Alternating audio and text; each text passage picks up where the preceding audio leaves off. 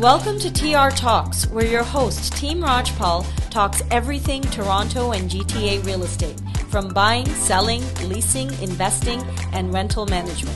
An unfiltered conversation with industry experts helping you stay up to date with the market.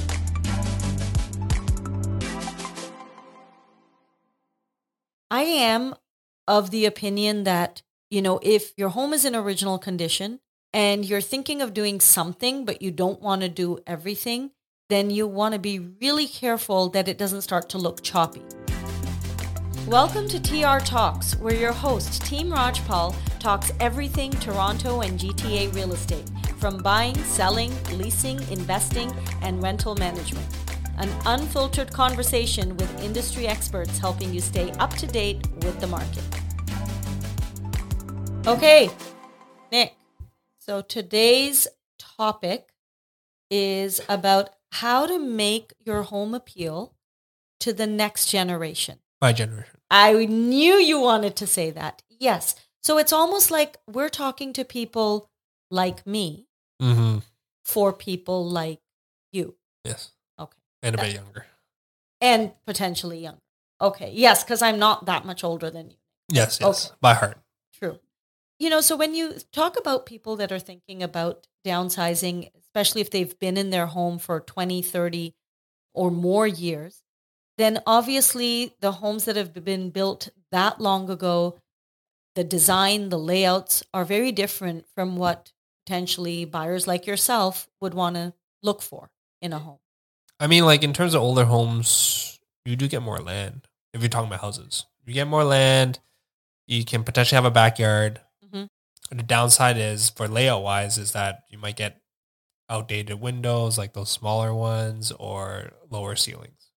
And also something that newer generations like open concept, Yeah. everything open.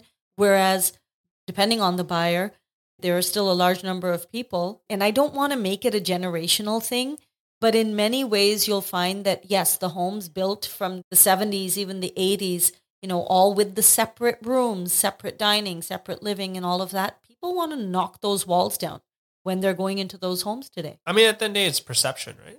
And the feeling. And you actually may find like maybe a 2,000 square foot that has more separated rooms feel smaller than maybe a 1,800 square foot That's open, open, concept. concept. Yep. Exactly. So at the end of the day, and also higher higher ceilings.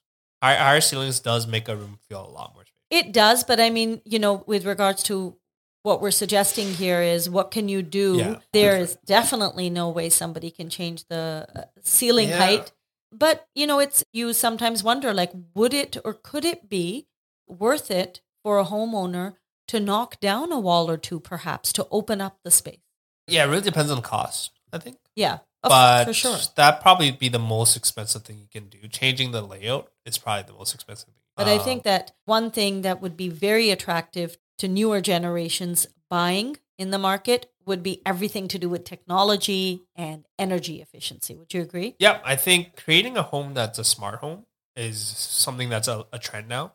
I mean, even with pre-construction, condos are getting to that market. Like you're having a more smart thermostat, smart keyless entry, keypads, things like that too are common right now in pre-construction condos. So why not in houses? Yeah. You're gonna see smart lights. You can control even I've seen automatic drapes that open and down, even the blinds. Anything that makes your life more convenient Is For the new is what- generation yeah, I was about to say that's what you're looking for. is something that attracts and people will pay more for. Yeah. And I think some of those things are fairly easy to incorporate in your home. That being said, I also think that if, you know, I'm just imagining a home 40, 50 years old, like wallpaper and, you know, very traditional decor. And uh, I'm thinking like flowered wallpaper, traditional decor. And then all of a sudden you've now introduced like a smart technology it's kind of not jiving, right? No, so you definitely want to, I guess, remove the wallpaper or update the wallpaper trend. I mean, like I've seen it come back. It has, uh, yes. but maybe more of an accent wall than a whole room. Mhm. Smooth ceiling tops would be nice too. Sand down any bubble. Sorry, the popcorn ceilings Mhm. and pot lights. I was about to say, and when you're adding those smooth ceilings, include some pot lights in there. include pot lights, change the more traditional light fixtures a little more modern. If you're going with the modern look, but general trend is I think modern is a good uh, way to go about. I'm kind of, in my opinion, though, us realtors seeing houses so many times, I'm kind of not feeling the gray anymore. Like that light Yeah. beige, Yeah. you know what I mean? That gray beige is kind of, in my opinion, feels a little more warm. Gray is kind of getting a little too cold in terms of seeing like houses every day. But I think that that is probably maybe the the better, the newer trend. You can't go wrong with gray. It's just that it's getting old for us in terms of me. It's because because I think that everyone's doing that. Yeah, I know. And I'm thinking as well of somebody, I don't know, I'm still fixated on the 40, 50 year old home that has really had no work done to it. I am of the opinion that, you know, if your home is in original condition and you're thinking of doing something, but you don't want to do everything, then you want to be really careful that it doesn't start to look choppy. Where, okay, well, we're going to change the flooring on the main floor but now and that's all we're going to do and maybe we'll change the countertop in the kitchen but then now you've got a part of the home looking nice and new and then as you walk through it it looks really really choppy The worst thing, well, that I've seen that is common is probably different color floorings. Like upstairs, different Very hardwood, common. like dark brown. Downstairs, like light brown, and then the staircase is different color. I think that's the worst thing you can do to your home in terms of it is trying to update. Like you're spending that money, but it there's no uniform formality in terms of that. You want to keep everything consistent.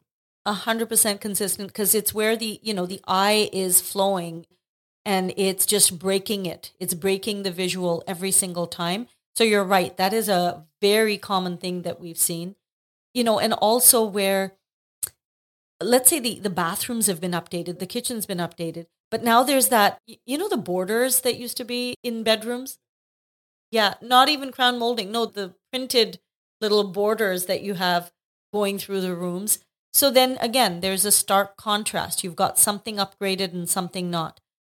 So I guess a good refresh tip would be painting the whole home. You In one color, In one color. A A hundred percent. neutral, neutral one color. Yeah. Yes, neutral and one color. So you know all the all the crazy colors in every different bedroom. Great while you're living there because you're enjoying it. You're doing it for yourself. But definitely neutralize it, paint it all one color, and, and that's a good refresh to get. And then if you are considering putting money into the home, yes, that hasn't changed. It's always the two best places to spend your money is the kitchen and the bathroom. And I think a nice smaller thing to do too, if you're talking about the older house, is change the doorknobs.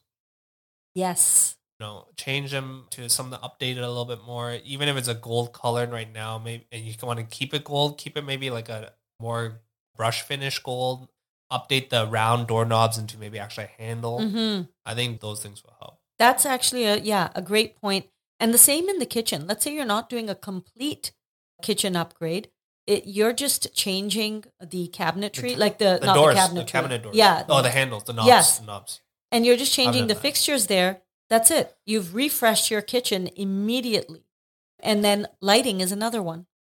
pot lights. I mean, like, I don't, it's not that expensive putting in pot lights, but I Mhm. think putting light into a place, making it more bright than dim, is always a bad, is always a good thing. Yeah. always a better thing. Yeah. but yeah, put pot lights in there. Update your The light, light fixtures. fixtures, and I think, in my opinion, too, having a more warmer color than a colder color light makes a Mhm. big difference. Yes. I mean, like psychologically speaking, wise, a warm color makes you more feel more warm, and at home, cold is more office space while you do. Yeah. So that warm yellow. Yeah. Yeah. No, for sure. And also, yeah, so energy efficient LED bulbs LED. can work for sure. And even with the light fixtures, sometimes people think that they have to go and spend $200 per light fixture, but you've got very reasonable options. When you go to Home Depot, you don't have to go to, you know, a very trendy place somewhere that you might shop yourself for. No, you could just go to a Home Depot and get a light fixture in that $50 range. Even Amazon. And Amazon. oh, Shop. Amazon. Uh, Nick, I know you're a diehard Amazon Yeah, fan. Amazon Prime. Mhm. So Amazon, I mean, like honestly, fifty dollars is enough. To be honest with you, I'm not promoting this to anyone to do, but it's not technically that hard to change a light fixture. What do you mean on your own? Yeah, I've done it. It's just two wires. You just have to match the color wires together. Oh, oh, Nick, But- no, no, no. But I'm just saying, if someone is a good DIY guy, it, it doesn't, or lady, it doesn't take too much. But then again, like I said, I'm not holding any responsibility if something happens, but it's pretty straightforward. Well, you know, and one other thing, actually curious about your thoughts on that because you know when we go door knocking, video doorbells, and I'm talking about technology, what the younger generation. Do you have a video doorbell? Yeah. Oh, you do? Yeah, Xerxes has one too. Okay. Yeah, I 100% prefer a video, video doorbell. I mean, like, even nowadays, it tells you if there's a package. Like, it gives you a notification on my phone on some doorbells that say, hey, a package arrived Right. and is there. Because I know when we've gone out door knocking, and I'm I've had some conversations Yeah. over that video doorbell, and I don't know, it does seem a little strange, but I guess if it works, it works. Yeah, I mean, like, I don't know about door knocking on the side in terms of talking to people on the doorbell, but in terms of convenience for, like, the homeowner. Yeah. Yeah, I mean, like, at the end of the day, they're not home and you're talking to them on the doorbell. Yeah, It's yeah. better than no one Better than not no- talking. Yeah, better than not talking. So at least it's some sort of connection in terms of a real estate standpoint. But I mean, it adds a sense of security. Yeah. No, I I see it. I'm not giving my age away. I love technology, Nick. I absolutely love it. I think this is all amazing. But yes, for anybody again, this is really considering you've been in your home 20, 30, 40 or more years. These are some of the areas that you could be focused on, especially if you want to make your home more attractive to the newer generation. So please do follow and share this podcast with your family and friends. Comment, ask questions, and make requests on any topics you'd like us to cover. And thank you guys. We'll see you guys next week. Bye. Take care. TR Talks is hosted by members of Team Rajpal with Remax. Rajiv Rajpal and Xerxes Barucha are brokers. Geeta Rajpal and Nicholas Ip are sales representatives, all registered with the Toronto Regional Real Estate Board, Real Estate Council of Ontario, and Canadian Real Estate Association. This podcast is for informational purposes only and not for financial or investment advice. Please do your own due diligence.